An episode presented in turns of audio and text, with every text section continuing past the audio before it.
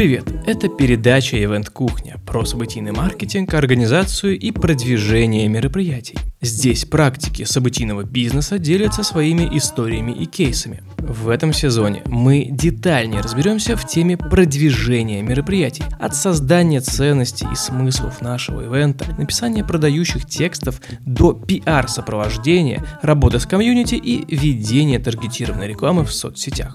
Меня по-прежнему зовут Илья По, и я по-прежнему топлю за применимый и годный контент. Специально для слушателей подкаста Event Кухня мы сделали чат в Telegram, где есть наши спикеры, и вы можете не только услышать их в подкасте, но и пообщаться и задать интересующие вопросы лично. Вступайте в наш чат, который можно найти по названию программы Event Кухня. Ссылка будет в описании к этому выпуску.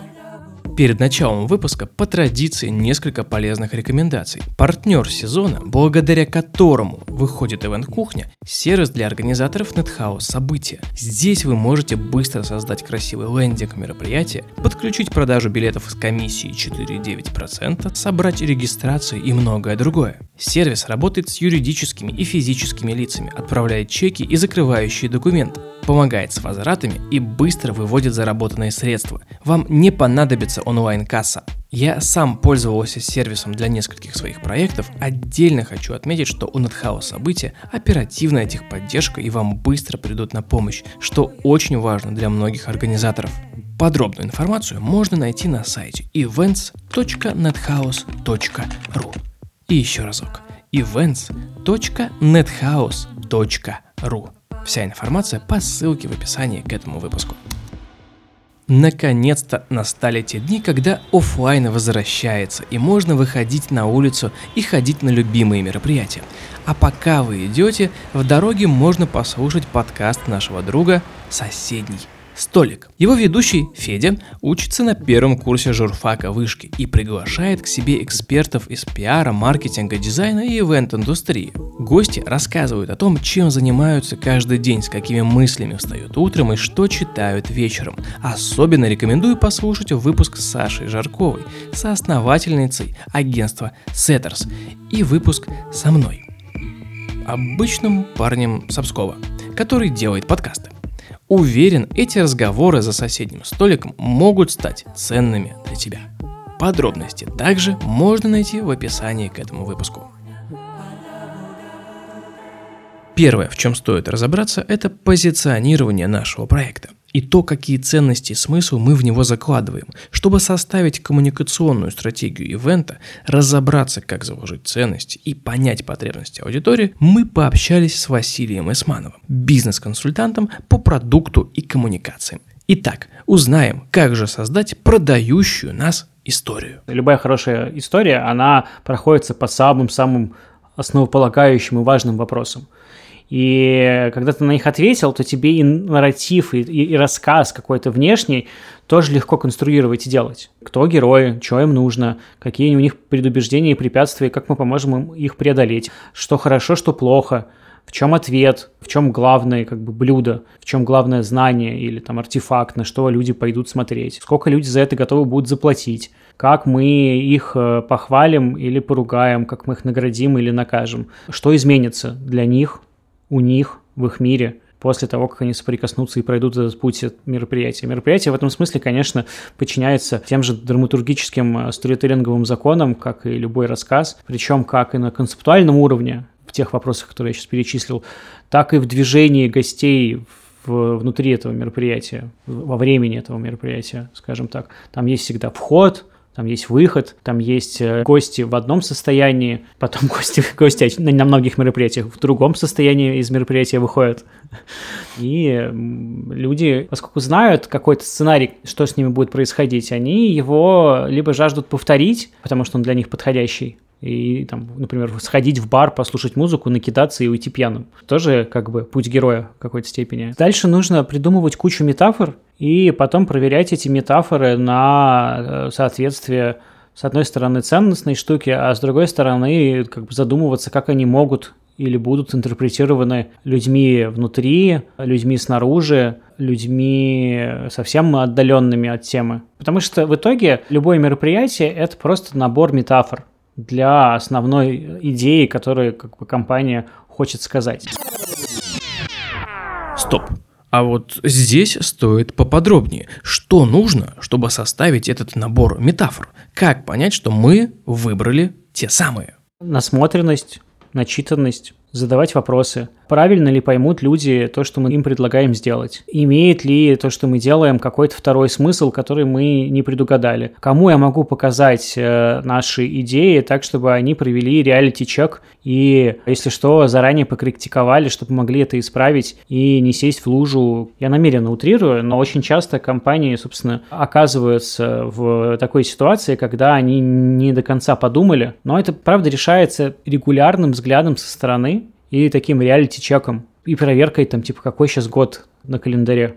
Очень многие мероприятия страдают от того, что люди, которые их делают, думают, что сейчас все еще либо 95-й, либо 2005 или даже 2015. И делают как бы из той позиции, а мы как общество, как зрители, как посетители иногда уезжаем далеко вперед. Бывает и обратная ситуация, когда ты в регионе едешь и делаешь мероприятие из 2025 года, а люди еще, дай бог, 2010 э, освоили. Тоже как бы несоответствие, тоже они твои вот эти все прогрессивные метафоры интерпретируют максимально неподходящим для тебя образом. Нужно знать, с кем ты говоришь. В этом и есть эмпатия, понимание. И здесь важно не делать э, мероприятие ну, в угоду зрителю, на потребу, но важно отвечать на потребности зрителей. Отвечать на потребности – это значит чувствовать и понимать, что мы все как люди хотим объединения, мы хотим э, понимания, мы хотим признания, мы хотим, чтобы нами интересовались, и на эти потребности очень правильно и важно отвечать. А на потребу – это когда ты выбираешь очень утрированный, очень примитивный ход, который тоже находит отклик в сердцах людей, но он э, не превозносит людей. Это в очередной раз звать какую-нибудь, как тебе кажется, сверхпопулярную группу из десятилетней давности и думать, что вот все, ты молодец, ты справился, развлечение организовал. Это относиться к своей аудитории на потребу делать, как малым детям, которых, чтобы только бы они замолчали, ты им приносишь, раздаешь конфеты, которые, может быть, ты не очень-то полезные. Ну, вроде функцию выполнил, конфеты раздал, дети замолчали на 10 минут. А дальше только хуже. Вот это на потребу. А думать и уметь организовать и вовлечь людей, не относиться к ним как к детям, хотя даже если у твоей аудитория дети, это как раз э, требует э, эмпатического подхода. А как же понять потребности людей? Чего они хотят? Если говорить о тех людях, которые делают эти мероприятия, ты можешь их делать для себя, для какого-то бренда, ты можешь выступать э, либо в роли заказчика, либо в роли организатора, либо в роли э, такого патимейкера, человека, который для своей тусовки делает какое-то событие. Это немножко разные сценарии. В одном случае тебе нужно поговорить и с клиентом, и с аудиторией. В другом случае тебе нужно очень внимательно себя самого послушать. Типа, ты-то что хочешь сделать? Ты хочешь, чтобы люди к тебе пришли? Зачем? На самом деле с мероприятиями еще проще. Что мы празднуем? Если есть ивент, то это так или иначе практически всегда праздненство чего-то. И вот это вот праздненство, что мы празднуем внутри этого мероприятия, что мы отмечаем, что мы замечаем, это и есть, собственно, суть этого мероприятия. Где-то попроще, если это день рождения, там совсем просто – а если это там, ну не знаю, это же образовательное мероприятие, там тоже все равно есть какой-то праздник знания. И это нужно туда вкладывать. И, собственно, про это идти с людьми разговаривать. Поскольку мероприятие это такой сложно сочиненный контейнер вообще для всего, и их э, вариаций бесконечное количество, то, ну, надо иногда, конечно, понимать, про какой тип мы говорим. То есть, если мы сейчас из нашего разговора немножко уберем, э, там, не знаю, образовательные какие-то штуки, все остальное, так или иначе, это праздник. Праздник спорта, праздник веры, праздник денег, праздник самих себя, праздник бренда, праздник клиента. И вот, собственно, нужно очень четко знать, что мы празднуем, с кем мы это празднование будем разделять. Ну а дальше вопросы как? Э, вопросы как отвечают на то, хорошо мы знаем, какие это люди, какие у них примерные ожидания, как мы хотим их, э, с одной стороны, удивить, что дадим мы им похожего и привычного, какой так называемый уровень сервиса, как они на это мероприятие попадут и как они с него выйдут. Вот мы в целом плюс-минус э, ответили на большую часть вопросов. Идеологически, если говорить. Ну а дальше включаются уже калькуляторы, и мы начинаем оценивать и считать. и что для нас ценнее и важнее, и от чего мы можем отказаться или пожертвовать, чем мы а, не имеем права. Вот мы и разобрались, какие вопросы стоит задавать себе и нашей целевой аудитории при создании коммуникационной стратегии, как выявлять метафоры, потребности людей и создавать продающую нас историю. А теперь предлагаю детально разобраться, как писать продающие тексты для нашего события. Для этого мы созвонились с Дмитрием Котом, директором агентства «Убедительный маркетинг» и автором книги «Копирайтинг. Как не съесть собаку». Создаем тексты, которые продают. О чем нужно помнить при написании продающих текстов для ивента и какие нас ждут подводные камни? Прежде всего, нам надо понимать, что мы не одни, что сейчас мероприятий тьма, что их множество, и люди сравнивают. То есть, другими словами, важно помнить о конкуренции, о том, что она есть прямая есть косвенная, а есть еще прошлый опыт клиента. И здесь несколько таких подводных камней. Камень первый предвосхитить его возражение, переубедить его, снять опасения. Потому что, к сожалению, очень многие сами слова, сами термины на этом рынке, на рынке мероприятий, они себя дискредитировали. Слово «конференция» может трактоваться по-разному. Да, да был я на какой-то конференции, да там одни продающие доклады выступали, там инфо-цыгане что-то продавали со сцены, я больше на это не пойду. Да был я там на одном ивенте и что-нибудь еще. То есть важно об этом просто помнить. Не значит, что надо как-то сильно усердствовать в тексте, просто понимать, что есть люди, у которых есть негативный опыт, есть люди, у которых есть недоверие. Более того, если это платное мероприятие, тут еще и накладывается, ах, за это еще, еще мне платить надо, за что же именно я плачу. Есть вопросы косвенных конкурентов и прямых конкурентов, то есть тех явлений, событий и чего-то еще, которые претендуют на этот бюджет, который есть у клиента. Бюджет временной и бюджет финансовый. Допустим, у меня есть деньги, которые я выделил себе на посещение какое-то мероприятие и начинаю разрываться между вашей конференцией, между вашим событием, тренингом, чем угодно, и мероприятием каким-то другим. Поэтому об этом надо помнить. И помнить о вытеснителях, о том, что этот самый бюджет я могу уже направить на что-то. Допустим, я руководитель компании, направляю деньги на развитие своих сотрудников, на пополнение корпоративной библиотеки. А они говорят, о, слушай, тут еще отличная конференция, давай кому туда тоже сходим. А бюджета-то нет, друзья мои, они же все на подписку «Комсомольской правды» отпущены и так далее. Поэтому при написании текста с чем чаще всего сталкиваются организаторы? С тем, что нужно не просто описать свое мероприятие, а подать его через призму вот этих сравнений. Это не обязательно делать в самом начале, на первом экране, но об этом нужно помнить. А вот тут нужно разобраться. Какая же структура должна быть у продающего текста? У нас продающий текст, такая азы, азы, базовая информация, состоит из блоков. Каждый блок на лендинге решает какую-то свою задачу. У нас есть первый экран, на котором мы сообщаем, что это за мероприятие, называем его, указываем ее ключевую особенность. Есть дополнительные блоки, чаще всего это блок для кого, блок особенности мероприятия, блок программа, блок, что вы там приобретете, какие знания, навыки и что-то еще. И вот в блоке чаще всего это можно давать либо в блоке для кого, там подавать через сравнение и преимущества раскрывать, либо в блоке особенности нашего мероприятия, в чем оно и как оно. То есть шаг первый, момент первый, важно помнить про такую конкуренцию. Момент второй, важно понимать, на чем вы можете сделать акцент. Сейчас акцент именно упор, позиционирование, как угодно это можно называть. Мозг человека так устроен, что одновременно мы можем держать сколько там, 5 плюс-минус 2 объекта, единицы измерения, единицы информации в голове. Как правило и обычно у события, у мероприятия больше особенностей. У нас и особенная программа, у нас и особенная локация, и продолжительность, и дата, и спикеры, и зона нетворкинга, и еще, еще, еще, еще, еще, еще. Если все это перечислять в таком списке огульно, последовательно, то человек не удержит его. Более того, для того, чтобы развернуть по всей красе, нужно большое количество мест да, там, на том же лендинге, в том же тексте. Поэтому нужно как-то определиться с приоритетами, что выносить на первый экран, качестве ключевого преимущества, что выносить вот в дополнительный блок преимущества и так далее. Сейчас, конечно, вы мне можете, как многоуважаемые слушатели, возразить, что есть же большое количество конференций, которые ничего о себе не сообщают, есть события, которые просто достаточно просто опубликовать заглушку на сайте, что мы скоро будем, и повалится вал заказов, то тот же Nordic Business Forum вы можете привести мне в пример, либо какой-нибудь концерт известного исполнителя. Но здесь мы имеем дело с прошлым опытом, с известностью, с раскрученностью. Есть раскрученные мероприятия, на которых действительно есть лояльная аудитория. Например, это могут быть какие-то нишевые мероприятия в своей среде. А люди их любят, аудитория их любит, аудитория их знает, и кредит доверия у организаторов огромный. Я же в большей степени здесь отталкиваюсь и разбираю ситуацию, когда либо доверия нет, потому что новое мероприятие, либо его совсем нет, потому что в прошлые разы как-то что-то не получилось и были ошибки. Вот тут лучше с этой стороны заходить.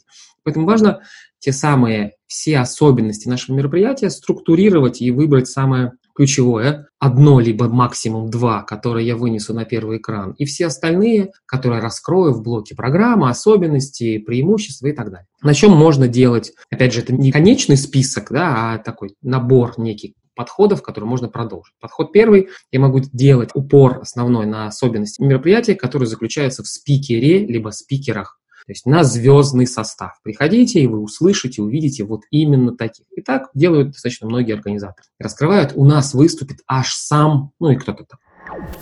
Можно делать упор на особой информации о том, что спикеры это может быть у нас не особо звездные, но мы подбираем и особенно делаем упор на информацию, актуальные кейсы, новинки, спикеры только практики. Это все вам знакомо, все эти такие фразочки, ставшие клише, вы видели. То есть если вы понимаете, что все об этом говорят, актуальные кейсы, спикеры, практики и так далее, можно подбирать другой акцент, да, другой упор, другое ключевое преимущество, либо назвать это же только чуть-чуть по-другому. То есть, ну, не актуальные кейсы, а фейлы, да, не новые знания, а отобранные методики и, и так далее. То есть здесь такая игра словами, подбираем синонимы для того, чтобы наши фразы не сливались с общим фоном мероприятий, которые происходят на вашем рынке. То есть мы можем делать акцент либо на звездах, либо на особой информации, либо на особой активности, на особом взаимодействии с аудиторией, либо аудиторией друг с другом. Это те самые там зоны нетворкинга, это возможность обрасти новыми связями. У нас будет аж 500 миллиардов тысяч людей в зале, и все они обменяются подписчиками. Еще будет специальная онлайн-система, где вы сможете набрать любого и задать ему вопросы и так далее, и так далее. Вот это здесь, да, третий акцент на таком, на дополнительным развлечением. Четвертое, что это может быть какая-то не столько особенная информация, сколько по-особому поданная информация. Особенно это на тех рынках, где ничего нового уже не придумать, какие-нибудь, да те же продажи, корпоративные продажи, продажи в B2B. Ну, можно бросать вызов мастодонтам с новыми уникальными технологиями нейро B2B продаж гипнотических трансах, но это что-то из серии, да, серии какой-то лютой фантастики. Поэтому, ну, по большому счету, будет то же самое, но только тогда подаем, что это будет подаваться как-то по-особенному, как-то раскрываться по-особенному, под новыми углами и так далее. То есть какая-то особенная подача. Вариант еще один у нас особая эмоциональная составляющая, за счет чего-то она. Но если мы берем какие-то бизнес-мероприятия, здесь гораздо сложнее. Да, говорить, что а еще у нас там банкеты, фуршеты и стриптизерши. Хотя у меня есть клиент, такой крупный центр, обучающий центр, который проводит э, большое количество курсов повышения квалификации, тренингов, программ разных обучений, в том числе повышения квалификации. Повышение квалификации для разных специалистов, от врачей до юристов, экономистов со всей России.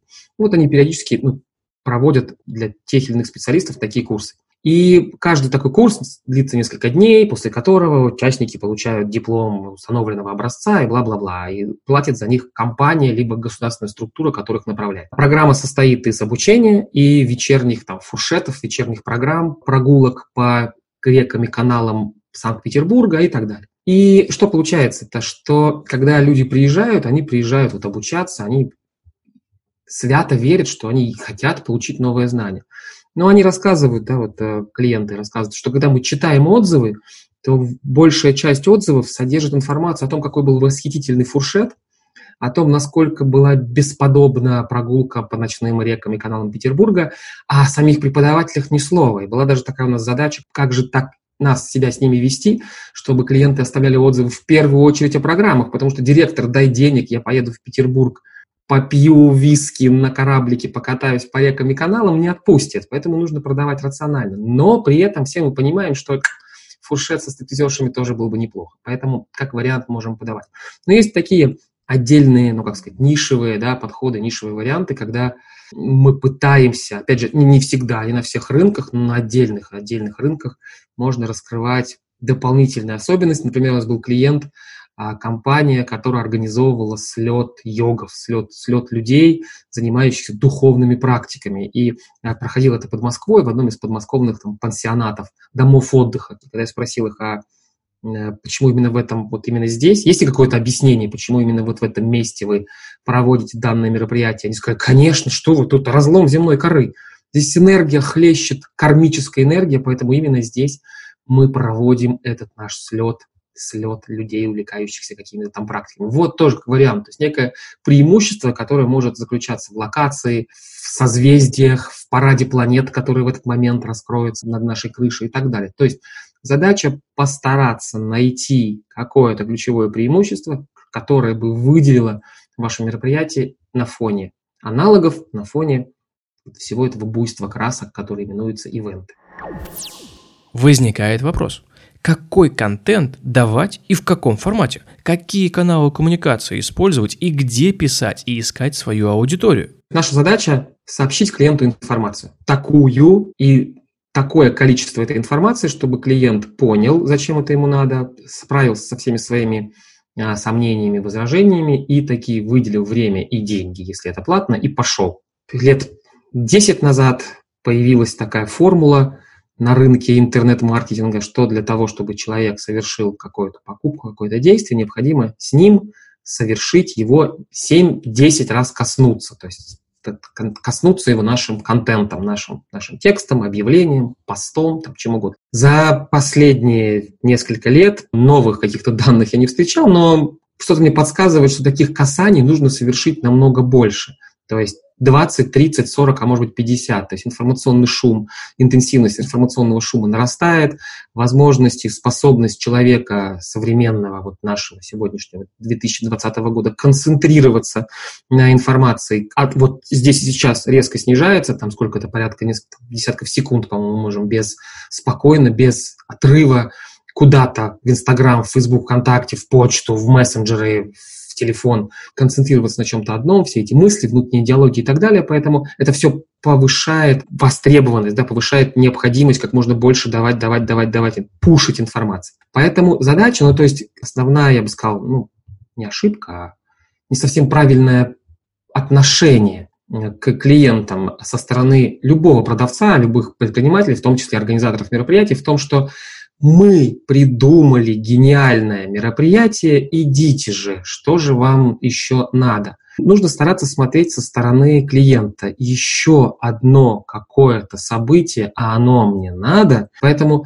необходимо вот именно сообщить как можно больше информации клиенту для того, чтобы он понял, влюбился, созрел, захотел, бросил все и заплатил. Поэтому, во-первых, есть первая точка касания, то точка привлечения клиентов, это тот самый лендинг, где продаются билеты. Если параллельно вы замыкаете их там на продаже в соцсетях и тоже как-то выстроены эти алгоритмы, тогда и там. Но задача-то именно короткими постами, короткими публикациями, регулярно, монотонно в течение всего цикла раскрутки, который может занимать несколько месяцев, а может быть даже и в районе года, передать эту информацию. Надо ли делить ее по, по разным каналам из серии в имейлах я даю только это, в Фейсбуке я даю только это, я не уверен. Я думаю, что нет. Если у меня аудитория однородная, аудитория четко понятная, там, маркетологи, аудитория четко понятная, люди, увлекающиеся духовными практиками, то они везде присутствуют. Я буду везде, где они меня читают, буду подавать.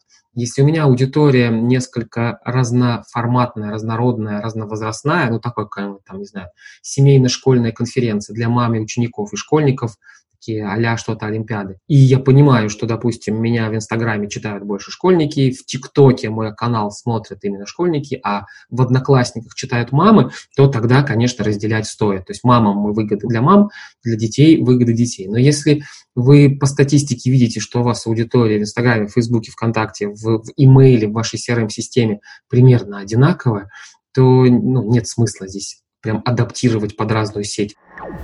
После того, как событие завершится и будет период ожидания следующего, что писать в промежутке? Как за счет контента удерживать интерес людей прийти к нам в следующем году? Важно понимать, какой задачи мы придерживаемся. А здесь их может быть несколько. Продавать записи, раз. Я могу с помощью всех этих текстов продвигать и подавать себя как эксперта на рынке мероприятий и продавать свою экспертизу, то есть свои консультации, если вам нужно так же круто организовать, приглашайте меня. Это отдельное да, направление продвижения себя. Либо вариант третий, это именно уже на следующий год забрасывать крючочек и анонсировать, и разжигать, разжигать интерес. Момент первый. Важно понимать, что люди уже подустали от такой интенсивной раскрутки, которая была вами до мероприятия. Поэтому в том же стиле, говорит, друзья мои, а через год опять не стоит, да, это приезд на уровне стиля. Поэтому здорово некое разнообразие добавить. Разнообразие, как вот на меня хорошо действует, как на обывателя, как на клиента, как на посетителя, когда делятся, во-первых, какими-то интересными событиями, которые произошли на мероприятии, которые обидно, ну, знаете, такое есть, жаль, что тебя не было когда друзья собираются вместе и говорят, слушай, жалко, что тебя вчера с нами в баре не было. Это было восхитительно. И начинают перечислять, что же там было восхитительного. Вот примерно так здорово, момент первый, один подход к такого рода текстам, показывать, как было здорово. Здесь опять же те же самые эмоции, как зал радовался, когда что-то случилось, а вот там тут выскочил Дед Мороз особо заказанный, а вот здесь были особые там роботы, которые ездили и так далее.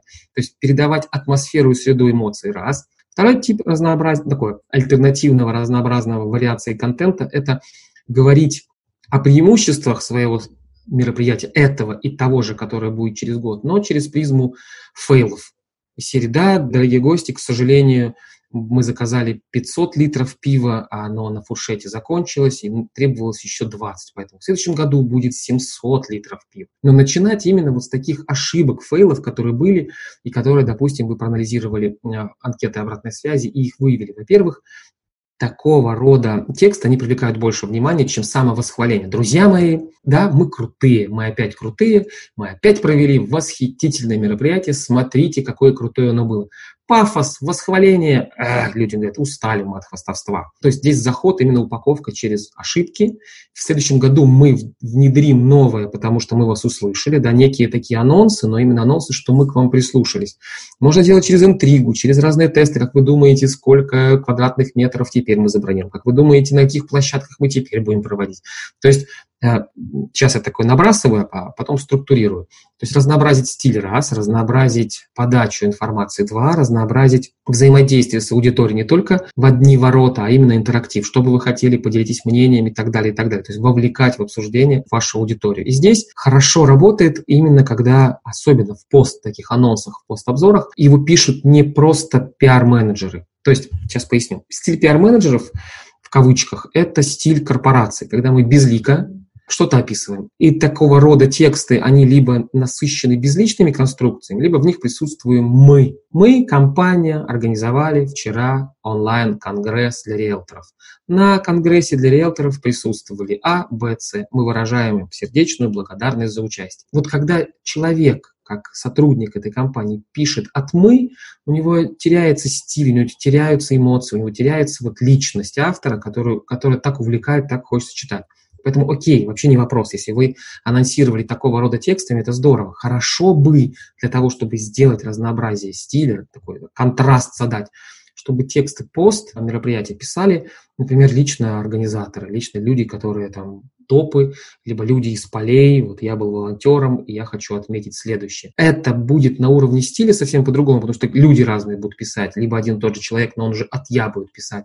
Во-вторых, это ну, взгляд человека, его всегда интереснее читать, чем мнение цельной корпорации. Вот такой момент я бы делал. Ну и, конечно же, не забываем себя хвалить, безусловно, показывать, сколько там было, кого было, кто был. То есть, другими словами, мы возвращаемся к самому началу, а именно к составлению списка преимуществ, к детализации их и продолжаем их же раскрывать, но под разными новыми другими видами текстов. То есть, если я хотел в этом году и в следующем году сказать, что у меня массовая аудитория, массовое мероприятие, что на нем будут только эксперты с данного рынка присутствовать, только лучшие спикеры выступать и только самая новейшая информация презентоваться, то вот по этим четырем пунктам, я, ну, здорово, чтобы вы давали те самые тексты по пост да, мероприятия, но просто в другой форме. А обратная связь от спикеров, да, я сегодня рассказал вам 15 советов, в следующем году еще 25 привезу новых. От организаторов, что мы подбирали, и теперь мы поняли, что нужно не только российский опыт, но еще и западный, поэтому мы пригласим из Вьетнама, Китая, Камбоджи, даже из Палестины мы пригласим еще спикеров и так далее. Чтобы вы, ну опять же, чтобы вы узнали только свежую информацию, чтобы вы завели знакомство, чтобы вы, ну и дальше на выгоды, на выгоды подводить. Теперь мы знаем, с чего стоит начать написание продающих текстов для нашего мероприятия. Со смыслами разобрались, с текстами разобрались, пора поговорить о трафике. В следующем выпуске узнаем, нужна ли для ивента диджитал-стратегия, куда вести трафик, сколько времени закладывать на планирование рекламной кампании и чем нам может помочь SMM. Но перед тем, как попрощаться, запомните две важные детали. Первое. Нужно вступить в наш телеграм-чат и продолжить общаться и обмениваться опытом с коллегами. Телеграм-чат можно найти по названию программы «Event Кухня». И вторая. Нужно открыть сервис для организаторов NetHouse события и сделать свой первый красивый лендинг мероприятия на этом сайте и подключить продажу билетов с комиссией 4,9%. Теперь все. До встречи в следующем выпуске.